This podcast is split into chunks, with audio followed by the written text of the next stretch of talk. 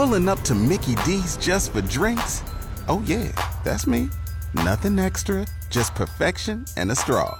Coming in hot for the coldest cups on the block. Because there are drinks, then there are drinks from McDonald's. Mix things up with any size lemonade or sweet tea for $1.49. Perfect with our classic fries. Price and participation may vary, cannot be combined with any other offer. Ba da ba ba ba.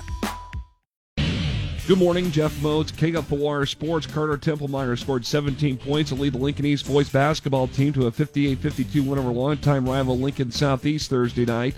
Templemeyer hit this three to seal the win in the fourth quarter for the Spartans. Now they'll switch to the corner. It's Templemeyer for three. Nothing but net. Carter Templemeyer with a big shot. Elijah Herbal on ESPN Lincoln with a call. The Spartans are now 9 and 5 overall. Southeast falls to 6 and 9.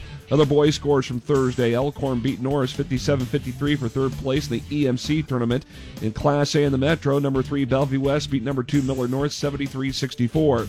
On the girls' side, East beat Southeast 61-45. And in the Centennial Conference semifinals, Lincoln Lutheran beat Columbus Scotus 46 29. Tonight on KFOR, an intercity boys basketball matchup between Southwest and North Star. Chris Schmidt will bring you the action over on ESPN Lincoln tonight. Seventh ranked Lincoln Northeast host Grand Island with Will Wilson on the call. Coverage for both games starts at 7:20. Brought to you by the Sportscasters Club.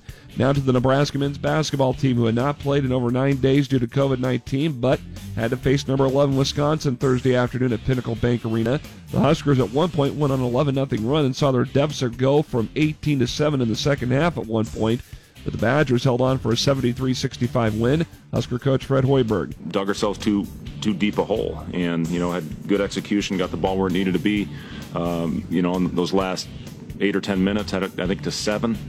Uh, got to nine. We had three great stops when we got to nine. Missed a little bunny, uh, missed an open shot, and, and had a turnover. Bryce McGowan scored a game high 23 points. Former Bellevue West star Chucky Hepburn was one of four Wisconsin players in double figures with 13 points.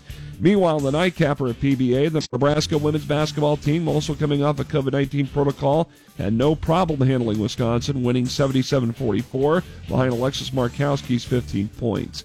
I'm Jeff Moats, KFOR Sports.